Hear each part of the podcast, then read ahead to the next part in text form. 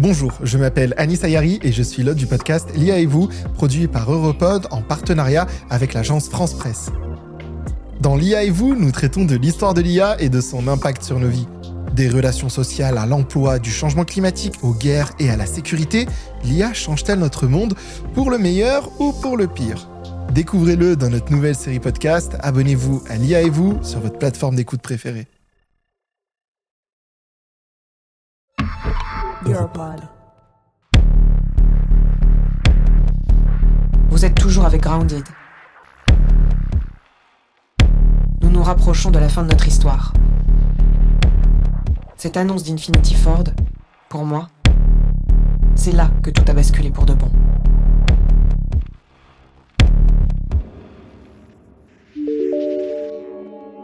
Mes chers amis, j'ai une grande annonce à vous faire. Infinity innove une fois de plus. Qu'est-ce que vous en dites ? Depuis sa création, ma société s'est dévouée à un rêve. Celui d'abolir la frontière entre la vie en ligne et la vie hors ligne. Nous avons travaillé sans relâche pour supprimer les écrans des temps anciens. Et maintenant, je veux vous emmener avec moi un pas plus loin dans la réalité virtuelle. Découvrez Jin-In. Grâce à un implant rapide, Jin sera toujours avec vous. Car elle se glisse sous votre peau. Jin lit vos pensées et vous apporte ce dont vous avez besoin, ce que vous voulez, instantanément.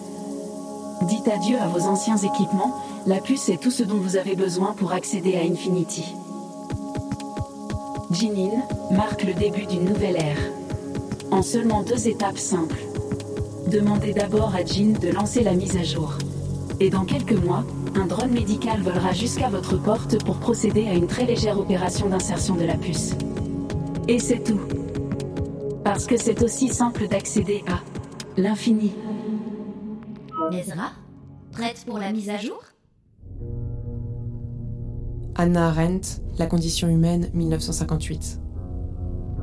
Il se pourrait que nous, qui sommes des créatures terrestres et qui avons commencé à agir comme si nous étions des habitants de l'univers, soyons à jamais incapables de comprendre, c'est-à-dire de penser et de parler des choses que nous sommes pourtant capables de faire. Dans ce cas, ce serait comme si notre cerveau, qui constitue la condition physique et matérielle de nos pensées, était incapable de suivre ce que nous faisons, de sorte que désormais, nous aurions effectivement besoin de machines artificielles pour penser et parler. S'il s'avérait que le savoir et la pensée se sont définitivement séparés, nous deviendrions alors les esclaves impuissants, non pas tant de nos machines que de notre savoir-faire. Des créatures sans pensée, à la merci de toutes les inventions techniquement possibles, aussi meurtrières soient-elles.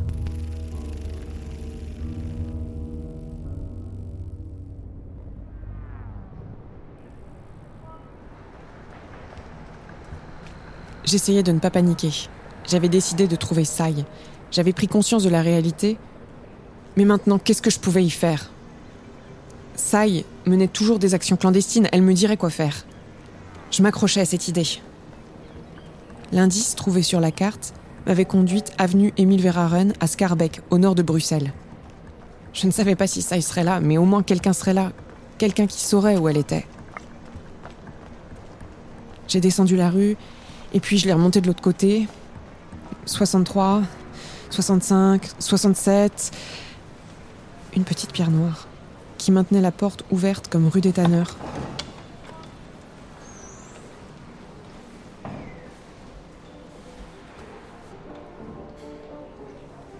Bonjour. Je cherche Cy. On m'a dit qu'elle vivait ici. Je ne pars pas. Alors où est-elle ? J'ai besoin de lui parler. Tiens, je m'attendais pas à ce que tu réapparaisses si tôt. T'as déjà des ennuis ? Adrien ? C'est pas vous que je cherchais, comme je disais. Tu cherches ça et j'ai compris. Fouineuse et persistante. À l'époque, t'aurais fait une bonne journaliste. Allez, viens par ici.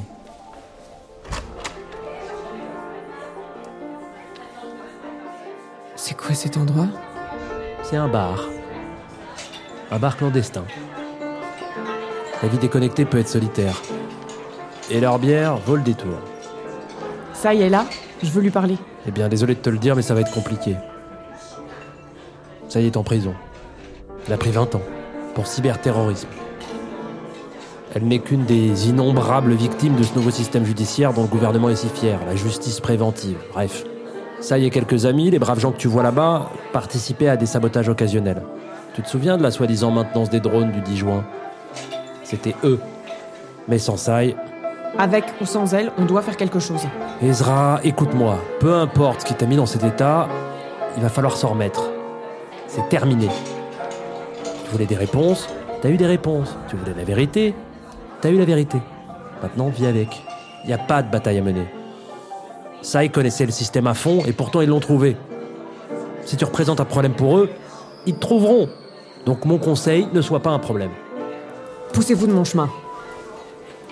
Bonjour. Bonjour tout le monde. Je m'appelle Ezra. Ce matin, Infinity Ford a annoncé le lancement d'une nouvelle innovation. C'est une mise à jour de l'intelligence artificielle actuelle Jin, qui devient Jin-In. Original. Ils veulent que les gens se fassent implanter une micropuce. Apparemment, grâce à ça, l'intelligence artificielle exécute des tâches en lisant votre esprit. Pour l'instant, c'est basé sur le volontariat, mais avec ce genre de choses, ce n'est qu'une question de temps avant qu'ils ne le rendent obligatoire. Désolé, mais on est tous des déconnectés, si tu te souviens. Alors, pardonne-moi l'expression, mais qu'est-ce qu'on en a à foutre ? Personne ne vous demande de rester. J'ai pas encore fini ma bière. Alors vas-y, dis-nous pourquoi. Parce que j'arrive pas à croire que c'est le monde dans lequel vous voulez vivre. Je suppose qu'une fois que ces puces se seront répandues, ça sera accompagné d'un contrôle accru dans les rues. Avec ça, les drones de patrouille pourront scanner les micropuces et détecter automatiquement les déconnectés. Alors, qu'est-ce que tu suggères ? Tout d'abord, nous allons devoir trouver un autre moyen de communiquer à distance. Trouver de vieux ordinateurs et des vieux téléphones, c'est la première étape. Mais ça n'empêchera pas Infinity de nous détecter. C'est vrai, et pour répondre à cette question... C'était pas une question. J'y ai pensé, et c'est pour ça qu'on devrait avoir nos propres serveurs. L'idée m'était venue de cet enregistrement de Martin Cronel que j'avais trouvé sur l'ordinateur. Il y avait ce collectif d'organisations, dans les années 2020, qui proposait des services d'hébergement de serveurs qui respectaient la vie privée, contrairement aux plateformes des big tech. C'est un ordinateur chez quelqu'un d'autre, en fait, un cloud, pour être très précis sur comment ça se passe techniquement. Et donc, ce collectif est né il y a quelque chose comme 3-4 ans maintenant. Et chacun des membres, en fait, peut avoir des structures différentes. Il y a aussi des membres à type individuel qui sont auto-hébergeurs, qui hébergent des services dans leur salon, sur un petit ordinateur chez eux. Il y a aussi des entreprises qui fournissent des services payants, soit au grand public, soit à d'autres entreprises. Ces organisations ont complètement disparu depuis les lois de 2034. Mais on peut construire des serveurs ici. Construire des serveurs ? Attends, désolé, mais j'ai raté quelque chose. Je ne me souviens pas avoir renommé ce bar Silicon Valley. C'est juste une idée, mais il y a des serveurs abandonnés dans la ville. Ils sont un peu rétro, c'est le moins qu'on puisse dire, mais ça pourrait marcher. Sacha, je sais que ça te manque de jouer les ingénieurs, mais calme-toi un peu. Ezra, avant qu'on risque tous notre vie, c'est quoi ton plan génial ?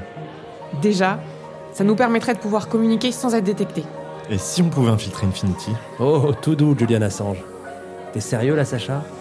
Infinity fait sa mise à jour dans les prochaines 72 heures. Et qui dit mise à jour dit système plus vulnérable. Et comme toujours, ils veulent que tout le monde la fasse en même temps. Ça sera impossible de surveiller ce qui se passe avec chaque utilisateur. J'avais travaillé sur ce plan avec Cy pour un éventuel piratage Infinity, mais leur système était trop protégé. Avec ça, on pourrait entrer dans leur système et accéder à leurs fichiers. Attends, tu veux dire qu'on pourrait vraiment télécharger leurs fichiers ? Si ça marche, ouais. Ok, alors ça me plaît. On pourrait enquêter sur Infinity, on pourrait déterrer quelques squelettes, on pourrait diffuser des informations compromettantes pour faire réagir les gens. Super ! Grincheux est enfin intéressé. Sacha, tu penses vraiment que ça pourrait marcher ? Ça pourrait, oui. On aurait besoin d'un ou d'une hyperconnectée pour insérer le malware. Ça marche. Ezra, est-ce que tu réalises ce que... Continue, Sacha. Sacha l'a surnommée Candirou. Comme le poisson vampire d'Amazonie. Tout comme le poisson vampire, notre malware remonterait le courant jusqu'à atteindre le serveur central. Premièrement, cela nous permettrait d'accéder aux fichiers d'Infinity et d'essayer de les télécharger. Et une fois le processus terminé, le malware se déconnecterait automatiquement afin que l'attaque ne puisse pas remonter jusqu'à moi. Cela nous permettrait d'accéder aux fichiers d'Infinity et de les télécharger. Et une fois le processus terminé, le malware se déconnecterait automatiquement afin que l'attaque ne puisse pas remonter jusqu'à moi. C'était un plan risqué. Mais je devais essayer. C'était l'heure de la vengeance sur Jin, Infinity et tout ce système pourri.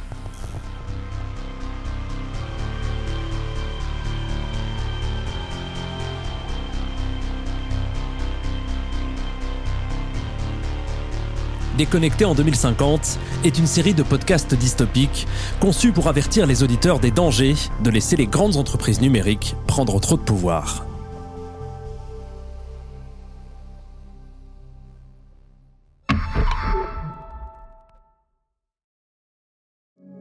Vous voulez entendre plus de podcasts qui vont au fond des choses, qui se distinguent du bruit ambiant ? Rejoignez Europod. Abonnez-vous sur Apple Podcasts et Spotify ou à notre newsletter. Suivez-nous sur LinkedIn, sur Twitter ou sur Instagram. Découvrez notre site internet le www.europod.eu. Europod, filtrez le bruit, commencez à écouter.